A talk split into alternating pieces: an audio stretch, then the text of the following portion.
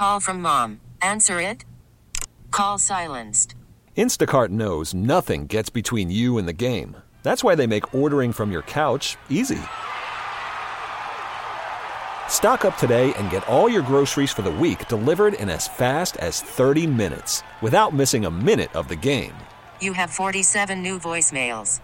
Download the app to get free delivery on your first three orders while supplies last. Minimum $10 per order. Additional terms apply. We get it. Attention spans just aren't what they used to be heads in social media and eyes on Netflix. But what do people do with their ears? Well, for one, they're listening to audio. Americans spend 4.4 hours with audio every day. Oh, and you want the proof? Well, you just sat through this ad that's now approaching 30 seconds. What could you say to a potential customer in 30 seconds? Let Odyssey put together a media plan tailor made for your unique marketing needs. Advertise with Odyssey. Visit ads.odyssey.com. And now, live on 670 The Score and the Odyssey app, it's Gabe Ramirez. and score senior football analyst Hub Arkush. That it is the dynamic Friday duo. If this were 10 years ago, Hub and I would be heading to the nightclub right around this thing. Get his get his mic on over there. There you go. You're on now, Hub. I got you. What'd you say?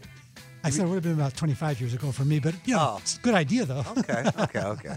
I'm, I'm, I'm sure 10 years ago we'd still be getting it in. That'd be the case, right? Uh, but we are hanging out uh, until 9 o'clock today talking Bears football. Got some great guests on the way. We got David Haugh hanging out with us from the morning show. That'll be at 620 in just a few minutes. We're going to talk some Bears, but most certainly going to talk a little Connor Bedard. Uh, we have Carmen Vitali hanging out with us at 7.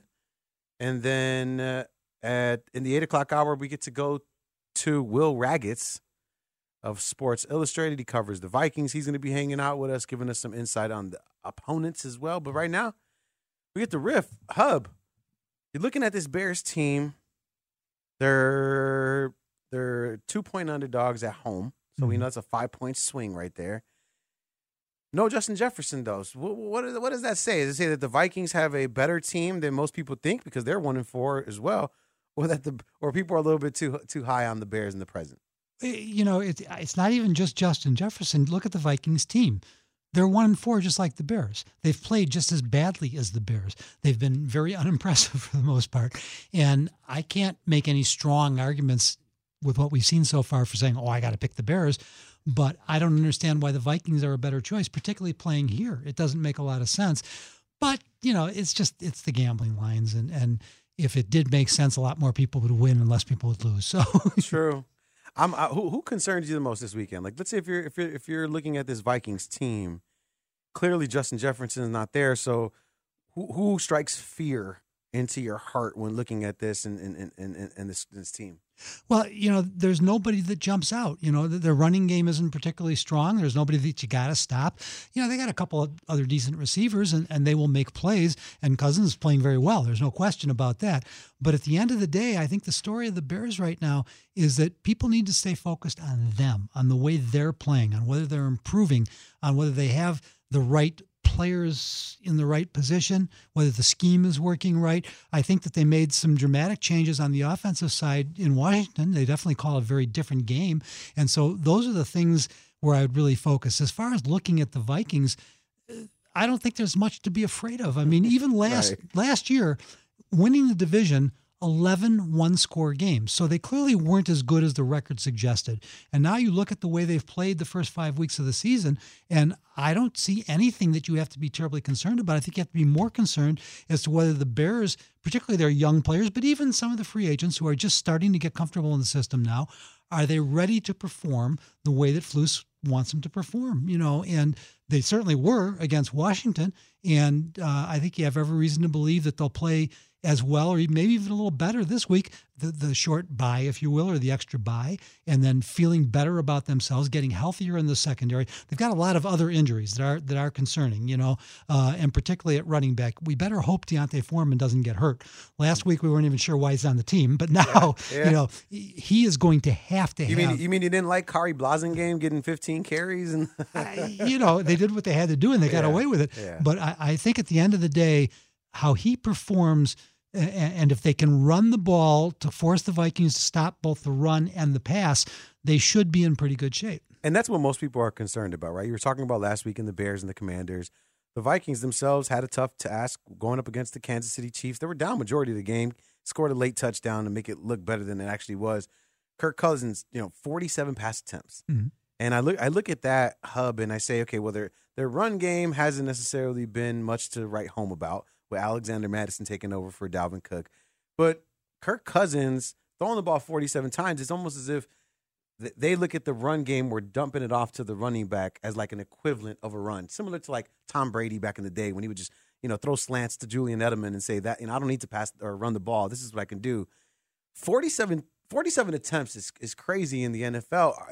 You know, these guys coming back from injury is is this an ideal situation for them? You know, being tested often so that they can't get their feet underneath them, or or is it going to be you know a, a- tough task for them against Kirk Cousins? Well, I think it's a little bit of both, but at the end of the day, those 47 passes really are mostly about they were playing the Chiefs. A- And, you know, they knew they weren't going to beat them running the football, and they, they weren't doing well running the football, and they had to try and stay equal. They had to try and put points on the board. I think with the Bears, they're going to come in thinking that their their offensive players are talented enough, just like the Bears feel about theirs, that if they run their scheme, they should be able to put some points on the board. And, and so, you know, this is not a lock either way. I mean, anybody who thinks, oh, great, the Bears are going to get the Yeah. second win, no, nothing to worry about. No, not after what we've seen the first four and five weeks, even though the fifth week was better. And you look at the Vikings and where they're at, they have so many parts of their game that they're still trying to figure out too. And, you know, you didn't expect that because they're the defending division champs.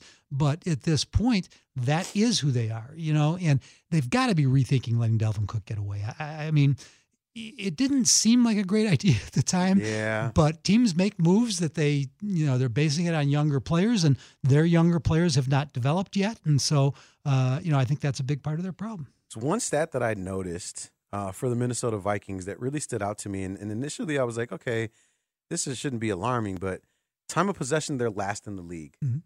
So when you talk about getting rid of a Dalvin Cook, it's not just to take some pressure off of Kirk Cousins, but also to take pressure off of your defense, right? Last in the league in time of possession says a lot, and Dalvin Cook most certainly could have helped in that in that area. The the the Bears run defense hub is, is looked looked better Mhm. over the last couple of uh, days. Billings has been able to be a presence in the middle. You see Gervon Dexter getting his name called a couple of times. Is this where is this where you expected the defensive line to be at, or do you still like that? Like that there's still growth there because you expected them to be a little bit better? Well, I think there's still a lot of growth because they have to be better, and I think they will be better. Um, but at the end of the day, the first three weeks they were bad. You, you know, just like last year. They definitely played better against the Broncos, which you know isn't that tough.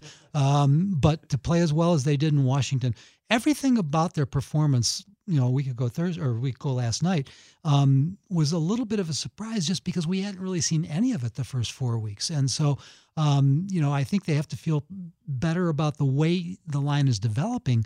But there still is a long way to go. There's no question about that. The other thing I, I have to throw in the whole story on Yannick i- is that well he's terrible against the run and all he does is rush the passer. He's played the run pretty well. Yeah. You know, he, he's obviously come here to prove because this is just his one year deal. Now maybe he gets re-signed here, maybe he goes elsewhere. But if he's ever going to get the kind of contract that a guy with eight or more sacks in his last four seasons deserves, he's got to play the whole game. And, and I think the first four or five weeks he's made some significant plays against them against for them against the run. And so I think that is part of the improvement too. I do a show. It airs in three hours or so. It's called Bears Unleashed on Fox 32. And we are asked to give a, a clean energy player of the game, someone that you'll be watching. I said Yannick Ngakoue as well. Mhm. And I said, listen, you give him the big bucks. He's he's he's trying to get himself another contract.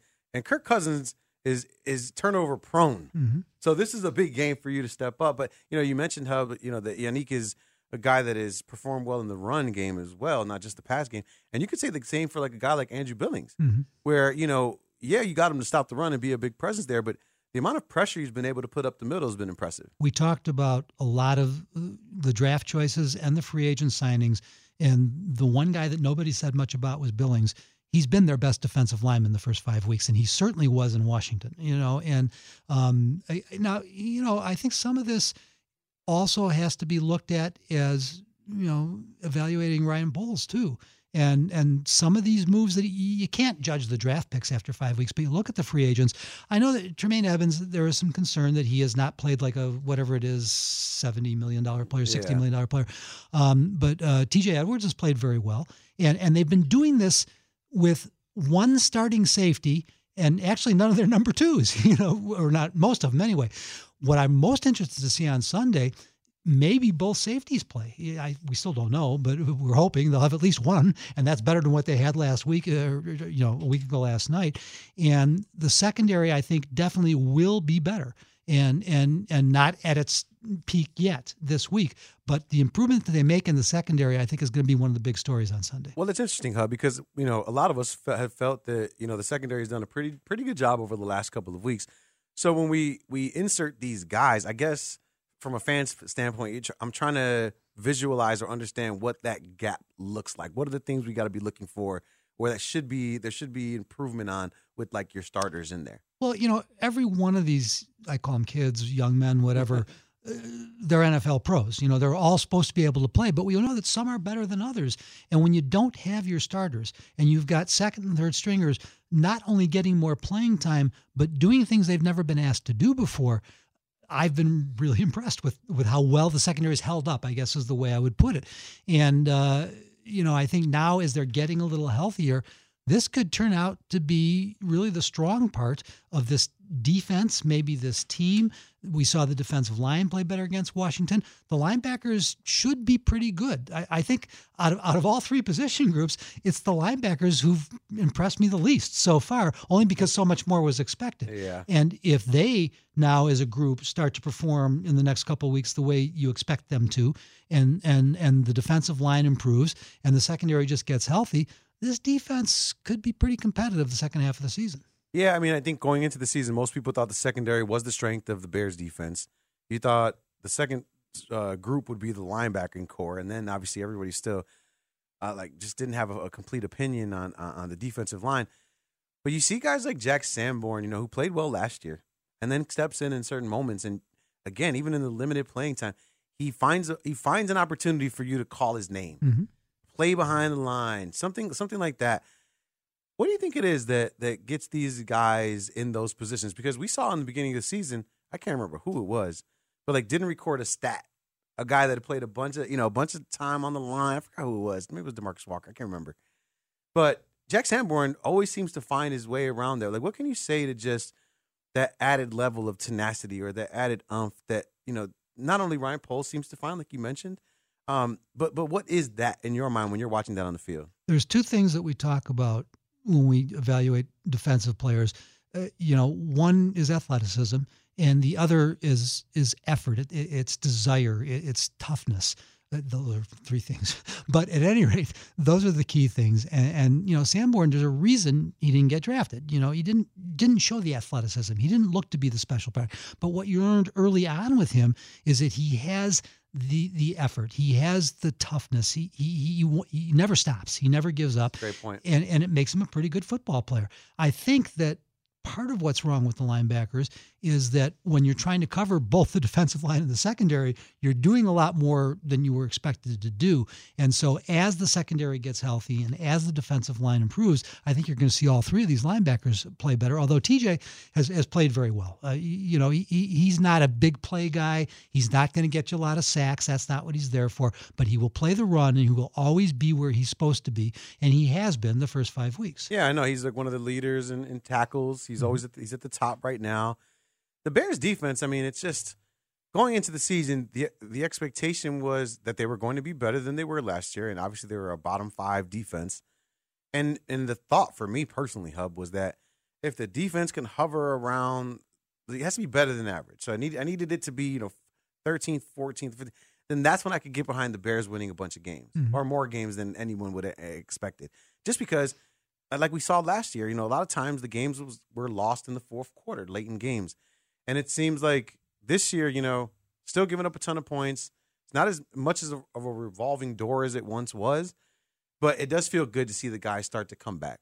you know, and I think the other thing that you have to, you know, at least consider that these are all smaller but very important technical parts of evaluating whether it's the defense or the offense. And for the defense, Um, the first three weeks and the second half of week four against the Broncos, they got beat so badly in time of possession that the defense was on the field so much. That's why the second half was always worse than the first half because they were they, they were you know getting exhausted.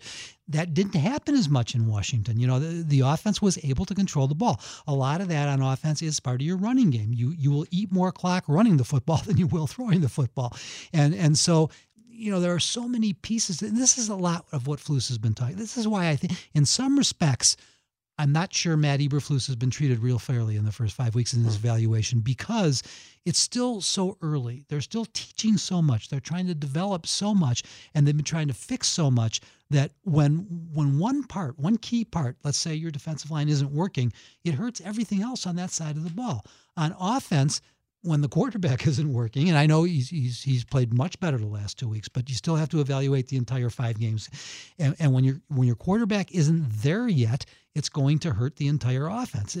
I think one of the reasons the running game struggled as much as it did the first two three weeks is because Fields was playing so poorly. Suddenly, as Fields is playing better the last two weeks, the running game is getting better. So they have to develop as a complete unit. You can't develop one group at a time. Yeah, as goes Justin Fields goes the Bears. He's Hub Arkush. I'm Gabe Ramirez, and we get to continue this Bears conversation with a sprinkle of Blackhawks. Morning host David Haugh is going to hang out with us next and wonder his evaluation is of Eberflus after five weeks. We'll talk and discuss with him after this. It's Gabe Ramirez, Hub Arkush, right here on the Friday. Worried about letting someone else pick out the perfect avocado for your perfect impress them on the third date guacamole? Well, good thing Instacart shoppers are as picky as you are. They find ripe avocados like it's their guac on the line. They are milk expiration date detectives. They bag eggs like the 12 precious pieces of cargo they are. So let Instacart shoppers overthink your groceries so that you can overthink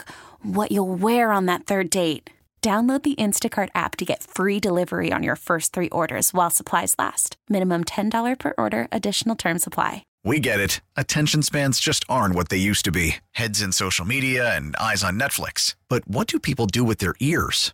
Well, for one, they're listening to audio. Americans spend 4.4 hours with audio every day. Oh, and you want the proof? Well, you just sat through this ad that's now approaching 30 seconds. What could you say to a potential customer in 30 seconds? Let Odyssey put together a media plan tailor made for your unique marketing needs. Advertise with Odyssey. Visit ads.odyssey.com.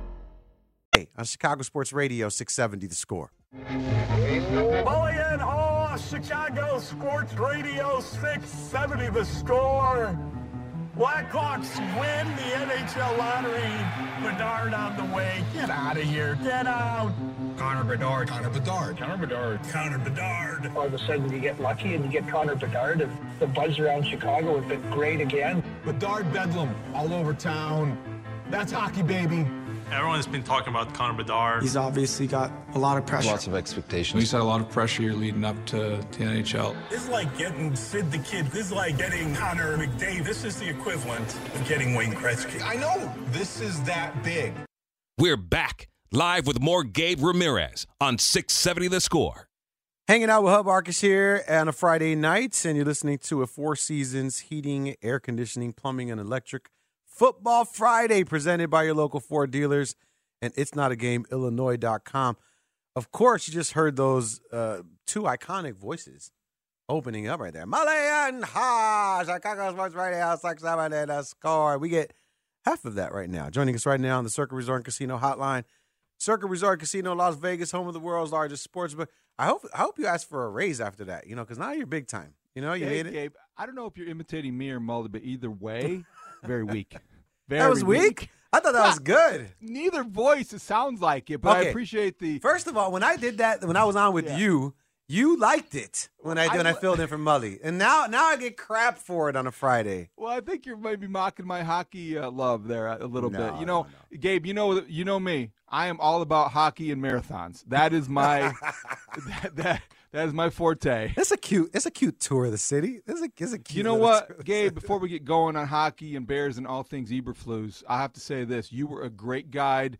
We had a terrific time Sunday morning in the lead vehicle for the Chicago Marathon. It was a tremendous experience. Both you and I witnessing a world record firsthand.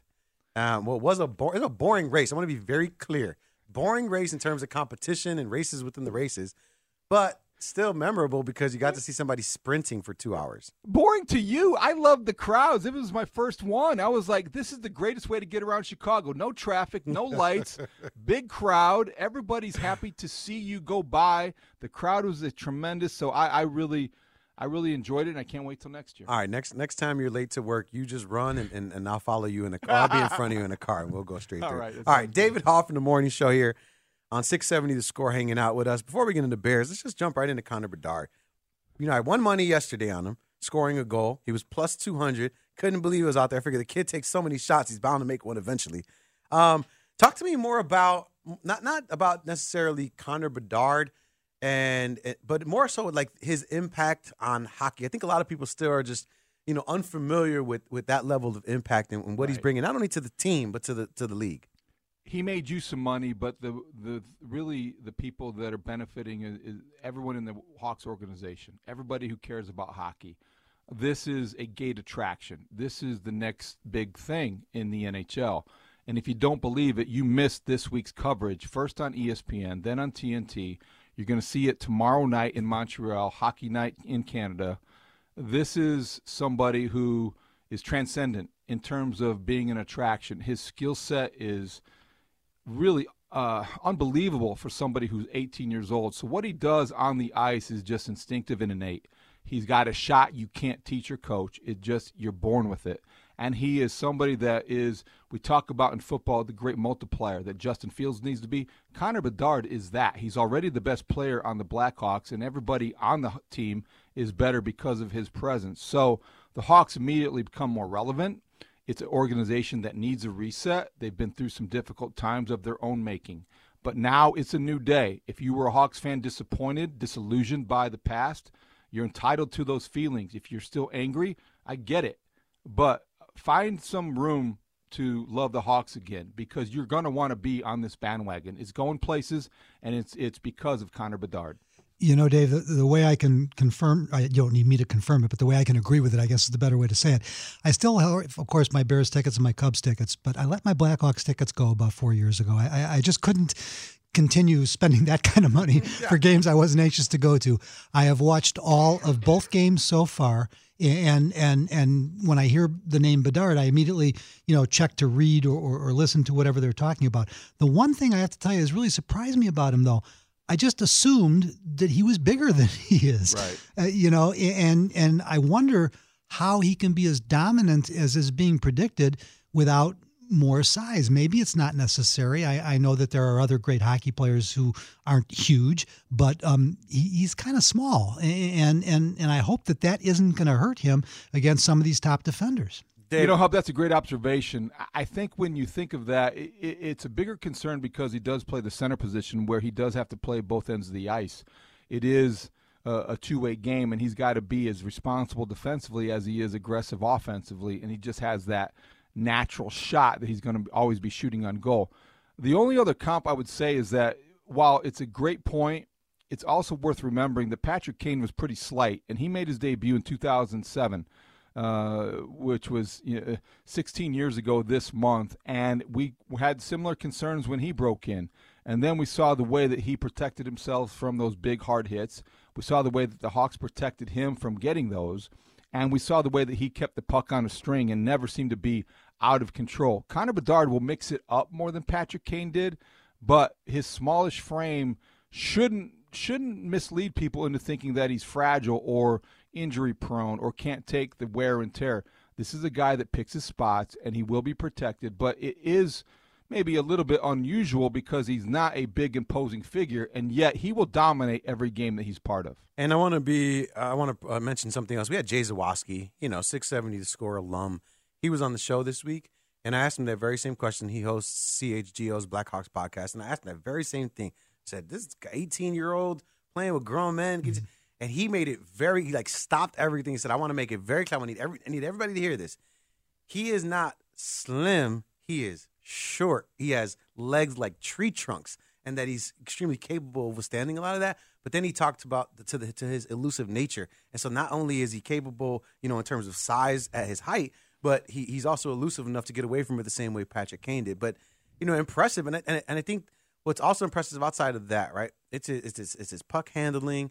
It's his, uh, his, his, it's like you saw it with his first goal, right, Da- David, where he, he just has that knack of being around the net, knowing where to be in certain moments, and and, and those are the goals that that separates him from the average NHL player. You see it in every sport. Everybody's got an innate sense. In basketball, somebody has a, a great skill for rebounding because they just know where the ball is going to bounce and they have that kind of instinct. In football and bas- in baseball, you know, we can come up with our own examples. In hockey, in hockey, you just know when somebody understands where the openings are going to be created, where the where the teammates are going to be skating, and when they're not there, you know when to shoot. The biggest thing about Connor Bedard so far that stands out to me is that he is a threat to score at any given moment because he can release he can release a shot without much notice, and it's coming at the goalie uh, at a fever pitch. And so I don't think that we have seen the likes of him in town before. Patrick Kane was a much different scorer. He was a creative passer and he was a more finesse player. I'm not quite sure how Connor Bedard stacks up, but when we talk about the length of this of, of his career and what he's capable of accomplishing, we're comparing him to guys like Patrick Kane, who's the greatest North American uh, born hockey player ever in my book. And I think that's how high the expectations are for Connor Bedard, and yet he seems unfazed by the moment. So, Hawks fans, just buckle up. It's going to be a fun ride, and already has been a great first week. You know, Dave, the other thing that I have found very interesting and impressive about him is that whenever he is on the ice, the other four guys are clearly looking to him. You know, everything is about to get the puck to Bedard. You know, where is he at? Uh, you know, can can we get him the, the next pass? And, and he seems to me, and again, it's just from watching a couple games, he seems okay with it. I wouldn't say he's comfortable with it yet. But what's interesting is that you've got all these other veterans who seem completely comfortable with it. They don't mind the fact that he is clearly the face of the Blackhawks right now. You know, I think the Hawks did a nice job of acquiring players who have that kind of approach to hockey. In hockey, and I think in every sport has a hierarchy, but hockey guys to me have uh, almost a, a better understanding of uh, uh, of where they are in that hierarchy. So you get a guy like Corey Perry, you get a guy like Foligno. They're there for a reason, and they're there for reasons that they do have big. They, they do have big personalities on the ice, and they're not going to let anybody take advantage of them. But they also understand when they're dealing with when they're in the presence of greatness. And I think that's the one thing hockey has a humility that that allows Connor Bedard's teammates to recognize what they're being what they're a part of and i think they feel privileged to be a part of that. So connor bedard also helps himself hub and i think you've seen this and how many times have we seen bears players who maybe are a, a bit they let their ego get in the way? He mm-hmm. doesn't seem to have one. He's 18 he's been raised right and he understands his place. The humility is one of his greatest strengths and i think that allows other players other veterans to understand what's going on here we're talking to David Haugh from the morning show here on 670 The Score. Mully and Haugh hanging out with us a little bit, chatting a little Connor Bedard, but also uh, ready to talk some Bears as well. I mean, you've had a, a whole week, David, of just assessing the Bears, talking about the Bears with no game on Sunday.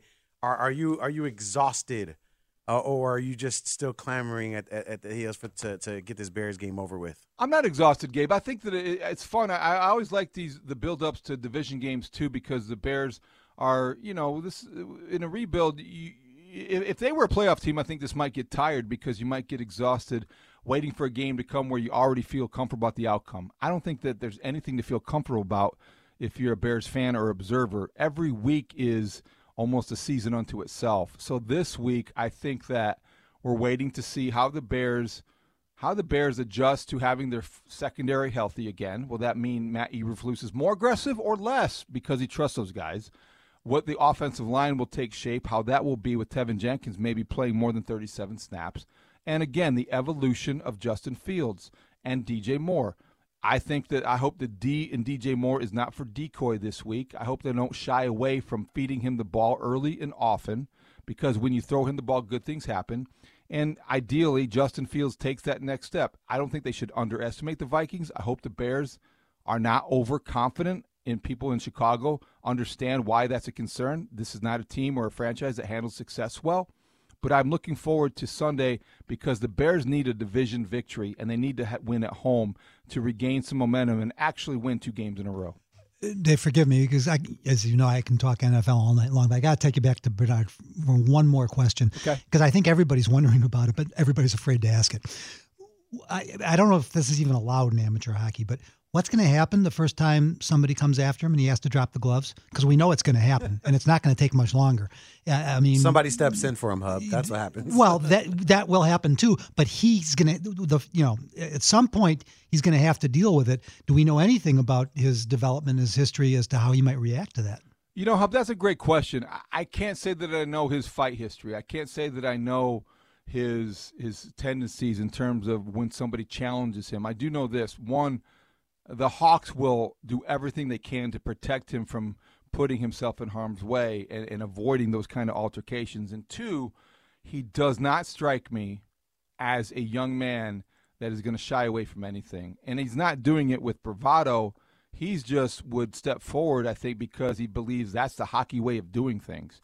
This is somebody that from the age of five kind of adopted a code, and this is the way I'm going to live. I'm going to be an elite hockey player. I was born to skate. And so with that comes the responsibility, if you will. It's a weird sport, and I and I my son played it, and I know everybody has their own examples, but you have to um, almost accept some of these some of these realities, and I think Connor Bedard did a long time ago. So if he is challenged that way, I think he would probably rise to the occasion, do what he could, maybe be a little overmatched. He's 18 and not that big, as we said. But I don't think that he would be overwhelmed, and I think the fact that he would try to represent himself well would gain him gain him respect because this is a guy who's easy to respect. This is the most polite conversation about some ass whooping that somebody's about to take. you guys, the way you guys are describing, is like I think he's going to step up to the occasion. It's, gonna be, it's like throw those gloves. I, I, Connor Bedard. I mean, let's be honest, because if you're playing hockey, that's part of the culture. Yeah, you he's fought before. Let's be very clear. Connor Bedard, I'm sure, has thrown on the gloves and got into it at some point. I'm sure the Hawks are going to protect him every way they can, but but there's danger there too. At some point, somebody's going to come after him, and he's going to have to go. Even if he gets beat up, he's going to have to go after it. And and and you want to protect his health too, not just expect him to win the fight. I, I wish that wasn't such a uh, an accepted part of the game because I think it takes away from the game. I hate it. But, I hate it. I, do- I agree hate- with you. You guys hate the fighting? Yeah, Yeah. I do. I hate the fighting game. I'll go to a a boxing match if I want to see fighting. You- You know, I, I'd rather see him play hockey, but we know it's a reality. And particularly, and there are some teams because of who he is are even going to go after him more. And and how the Hawks handle that and how he handles that is, you know, it's going to be an important part of his development. It will be. I just think the other more, more I think, realistic and relevant part of his development will be how, he handles when guys like Brad Marchand comes after him and tries to get under his skin and he able to keep his composure. Because Hub, I think that we have seen examples of rookies coming into the NFL or whatever the sport and have uncommon poise, and that's Connor Bedard. And I think he handled Brad Marchand doing that to him very well. And you know that whoever is the agitator assigned to annoying Connor Bedard on the uh, other team, somebody on the Canadiens tomorrow night is going to do that. How he handles that, how the Hawks respond to that is going to dictate how well his rookie season goes and how his career unfolds. David, let me ask you this. What do you think is the biggest difference between the way we are going to assess Connor Bedard and the way we have assessed Justin Fields? It's a really good question, Gabe. I, I think that it's it's a really good question because in both cases we will get ahead of ourselves because that's the nature of passionate sports cities. I think what's going to happen is that if Connor Bedard struggles, we're going to have uh, more license to be patient because the rest of the league is in on his greatness. The rest of the league is promoting Connor Bedard from the get go as somebody who is a generational talent. With Justin Fields, I think that when you look at it, him being the fourth quarterback drafted in the class of 2021, people are going to be more cautious because of the NFL draft bust factor. And so I think with Bedard, we're allowing ourselves to get a little bit more carried away. With Justin Fields, it's more uh, heart over head because you you're leading with your emotions, and, and I think that's okay. But I think his first two seasons have taught us that maybe it's best to be a little bit more prudent with our predictions and be a little bit more patient with what we expect. So I, I know I took you away from Justin to get to Bedard, but I have to ask you the question that I get asked at least a dozen, no more than a dozen times a day. Where are you at right now on Justin Fields? Uh, I am cautiously optimistic, Hub, uh, but I, I am not all back in. I think that the first three games were troubling to me. I thought he would make greater strides in the offseason, and year three would be the beginning of the No Excuses Tour, and he would show that he doesn't need them. But after three games, I think that we needed to see growth in the last seven of eight. You know, seven of the last eight quarters have been very impressive, Mm-hmm. and if he continues that, then that's a quarterback that you can win with.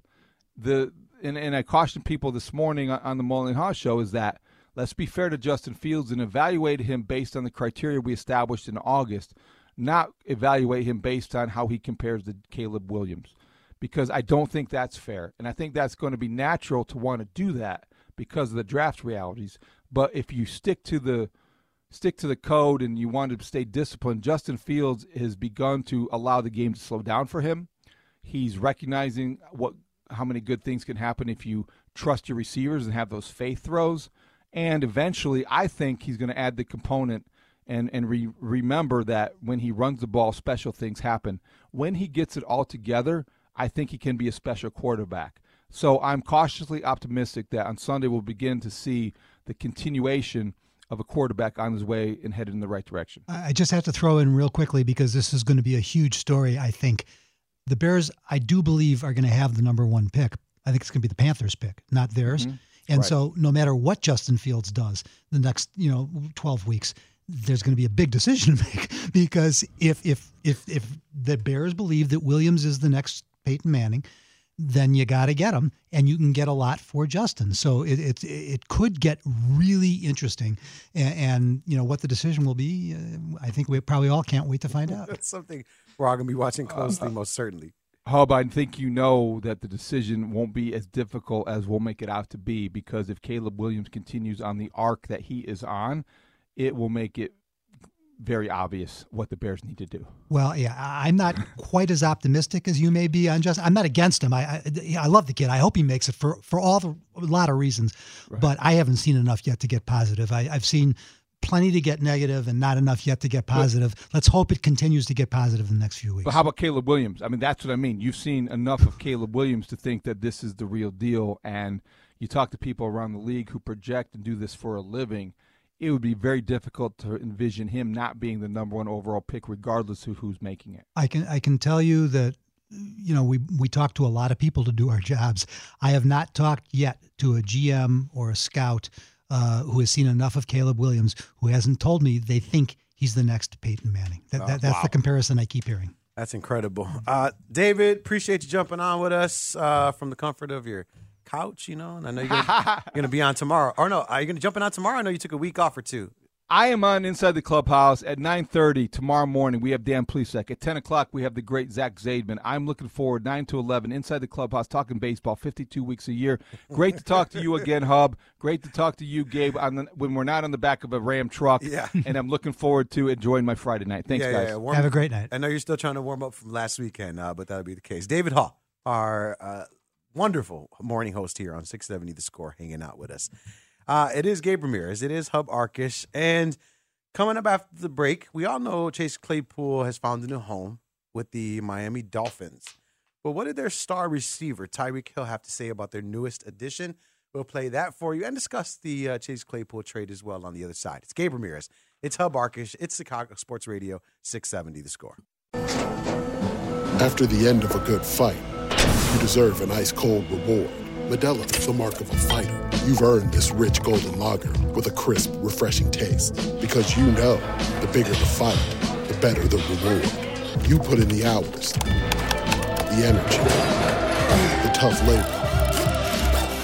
You are a fighter, and Modelo is your reward. Modelo, the mark of a fighter. Drink responsibly. Beer imported by Crown Port Chicago, Illinois. We're back live with more Gabe Ramirez on 670 The Score. What did Tyreek Hill have to say about Chase Claypool now that he's a member of the Miami Dolphins? It's Gabe Ramirez. It's Hub Arkush here on 670 The Score. Do you think Miami will be able to make the Bears regret moving on from Chase Claypool? Hub. I think it's less than likely. Um, you know, I, the question I've been asking myself for about six months now, or maybe just the last three or four months, and again, I'm much more positive than negative on what Ryan Poles has done so far.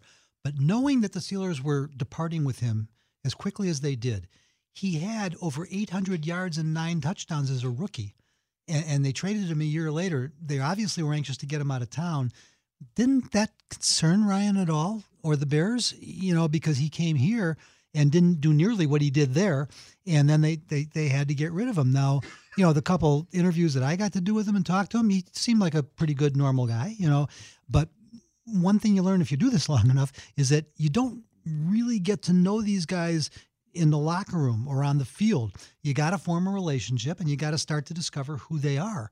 And I think now with two failures in just what, three years? I mean, I don't think that there's anything the Dolphins have that is magic that's going to make it better, especially when they were already in pretty loaded at wide receiver. Who, how's it going to create more plays for him? That's what he was upset about is that he wasn't number one. They weren't using him the way he wanted to be used. He's certainly not going to be used that way in Miami.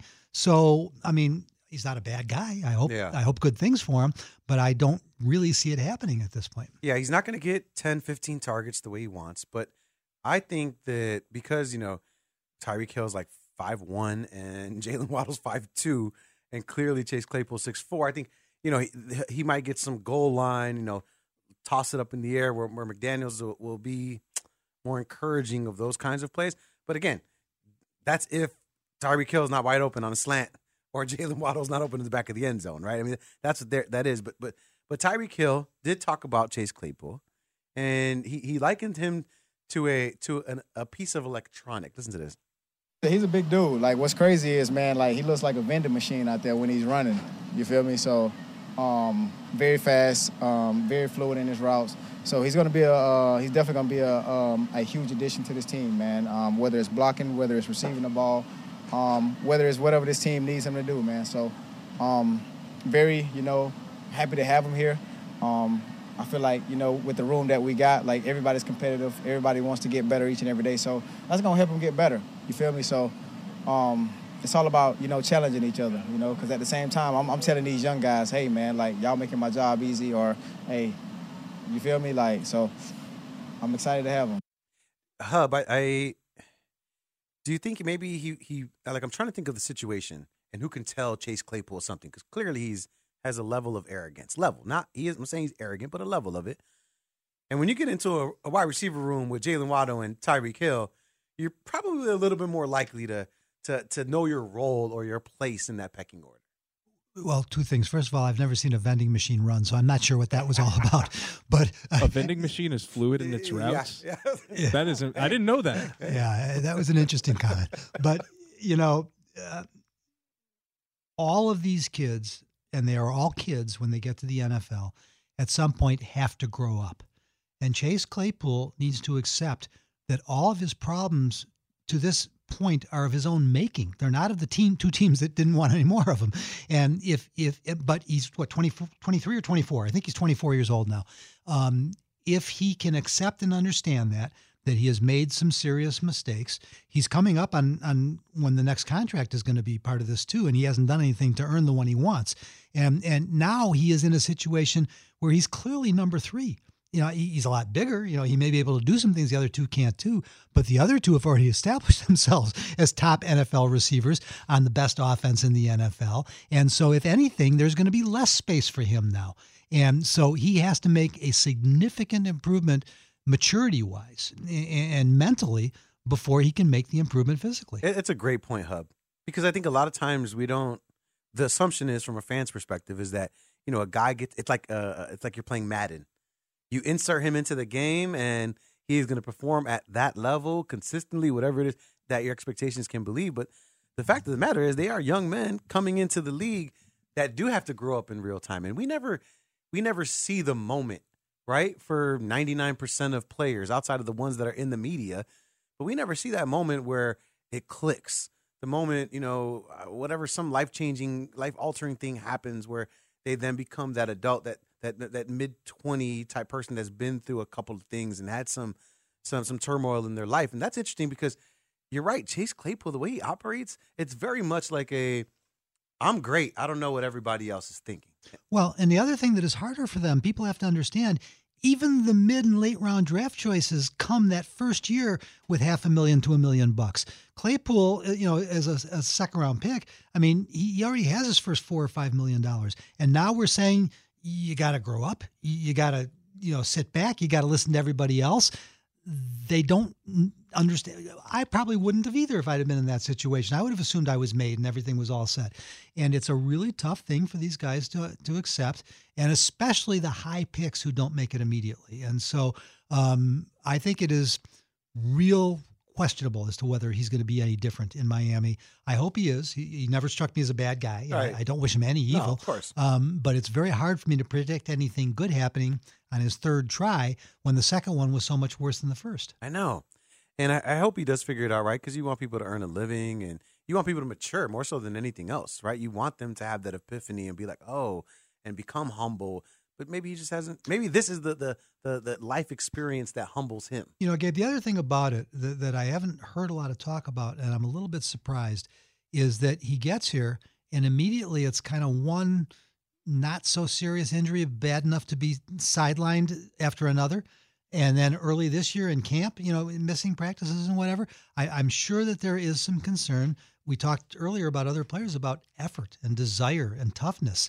I'm not saying he's not tough, but the kind of NFL toughness that you need to be a superior player, I haven't seen anything yet to suggest that he's got it. Yeah.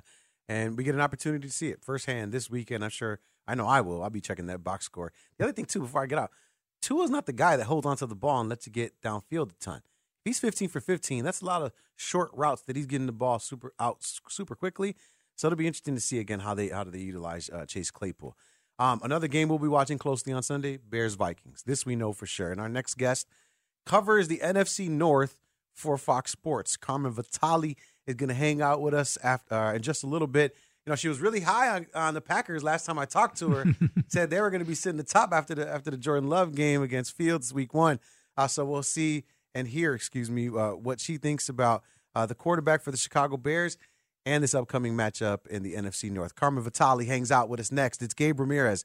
It's Hub Arkush. It's Chicago Sports Radio 670. The score. We get it. Attention spans just aren't what they used to be heads in social media and eyes on Netflix. But what do people do with their ears?